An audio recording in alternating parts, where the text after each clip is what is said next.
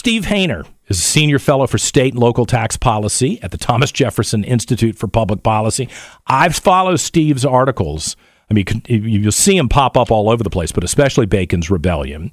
And Steve, I appreciate that you're one of the people who is engaged on this effort to get us out of the ball and chain situation that we have with California when it comes to electric vehicles. What is going on with this, and why are the Democrats doubling down on it? Good morning. How you doing?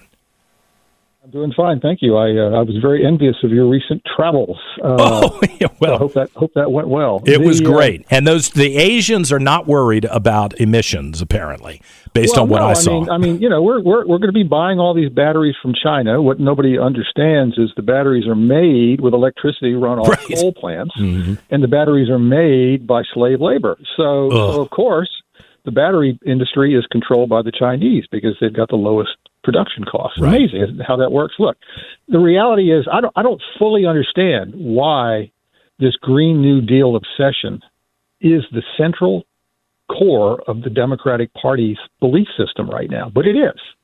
And they will not step off it for a second. They will not consider any alternate facts because the facts don't matter. They've made up their mind, and it's a religion, and the religion says that we must eliminate all fossil fuels from any possible purpose, including making plastics, including making fertilizer.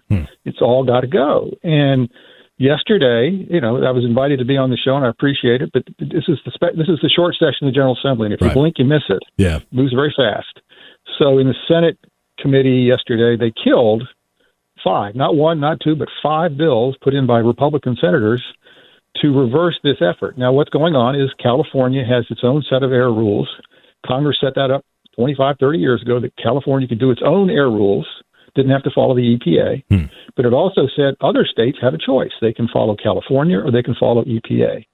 And the Democrats under Governor Northam decided to follow California.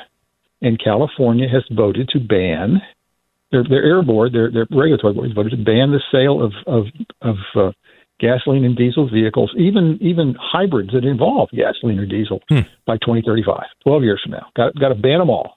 And they're going to start requiring that at least 1/3 of the vehicles sold in 2025 be electric vehicles. Now, in Virginia, there's 7.6 million vehicles, maybe 8 million vehicles. As of 21, maybe 31, 32,000 were battery electric. Oh, my God. I'd say last year it might have gone up. I mean, they're going up. I mean, people are buying. I mean, that's great. They can buy them. They're free to buy as many as they want. Yeah. But what they're trying to do, of course, is force you to buy one. And you won't see that. Today's Richmond Times-Dispatch story on what the committee did, you will not see a phrase in there that tells you that this is a way to force you to buy an EV. So when my Ford Explorer, which I like very much, although it burns through gasoline, when it finally conks out on me, because I'm cheap and I'm not throwing money away on new cars that I don't need. But when that finally conks out, I'm not going to have an option. Yeah, or if you do go to the dealership, they're going to say, well, we still have some gasoline cars, but they're in high demand, so you have to pay a premium for that because everybody wants those. They don't want to buy the EVs. Now, some people do, but some people don't. And in some places and in some uses, of course, the EV's not a good choice yet. Now, 10 years from now, the EVs will be better, but will they be everybody's choice for every use? I don't think so. And here's the real kick, because already in California, you've had a situation where the California authorities have told people, don't charge a car at 4:00 in the afternoon, please. Unplug the car. It drains the grid, right? Otherwise, the air conditioning's going off. Yeah.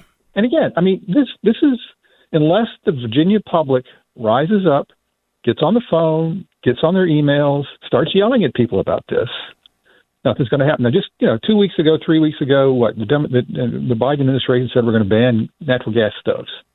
There was an explosion. I mean, people did blow up about that. Much more people, pardon the pun, but gas stoves are actually quite safe. They've been safe for 100 years. But again, the public got mad and they went running for the door. They, no, we're not going to do that. Like hell, they're not. They're going to do that, and they're going to ban these cars too. So again, people need to say something about it now. It's probably it's going to be hard to get a bill out of the General Assembly now because the Senate sort of locked in. The Democrats and Senate locked in. It was an 8-7 straight party line vote. Mm-hmm. But, you know, again, if people just sit back and let this happen, they're going to wake up one day and figure out then it is too late. All right, let me play devil's advocate. I'm with you on this, but let me just play devil's advocate. I think some people have this idea that Republicans don't give a damn about the environment. They don't give a damn about emissions. They are climate change deniers. I mean, I'm not on board with that at all.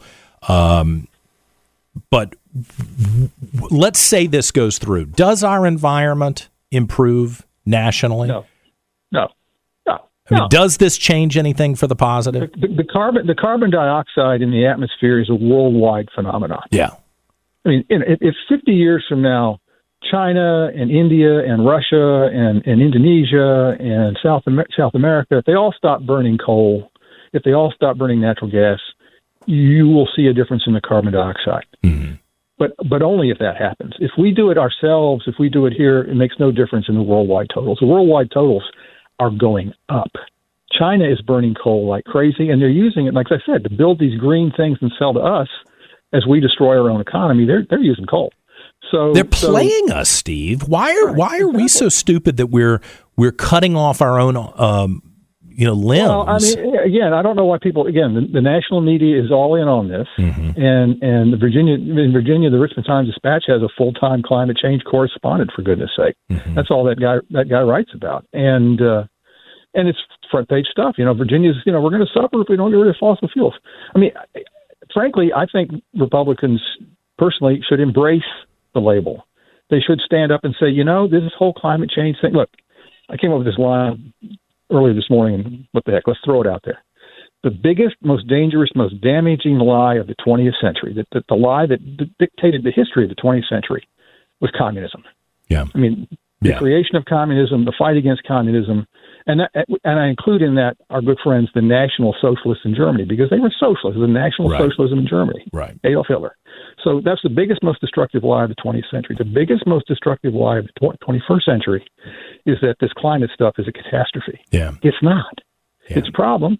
It's a problem we can fix, but we don't have to destroy our economy to do it. Yeah. Well, I'm not willing to live in the dirt in order to make people happy. Sorry, I'm not going to do it. You don't have to live in the dirt, but it's going to be a big difference when everything is electric and then the grid goes down. Yeah, or I tick somebody off on the radio, and the next thing you know, my car won't start because I've been disconnected somehow. I think there are a lot of things here that are really bad, and I appreciate that you've got your eye on the ball here. Steve Haner, Senior Fellow for State and Local Tax Policy at the Thomas Jefferson Institute. You can read his stories often at baconsrebellion.com. Steve, I appreciate it. Thank you. Thank you, John.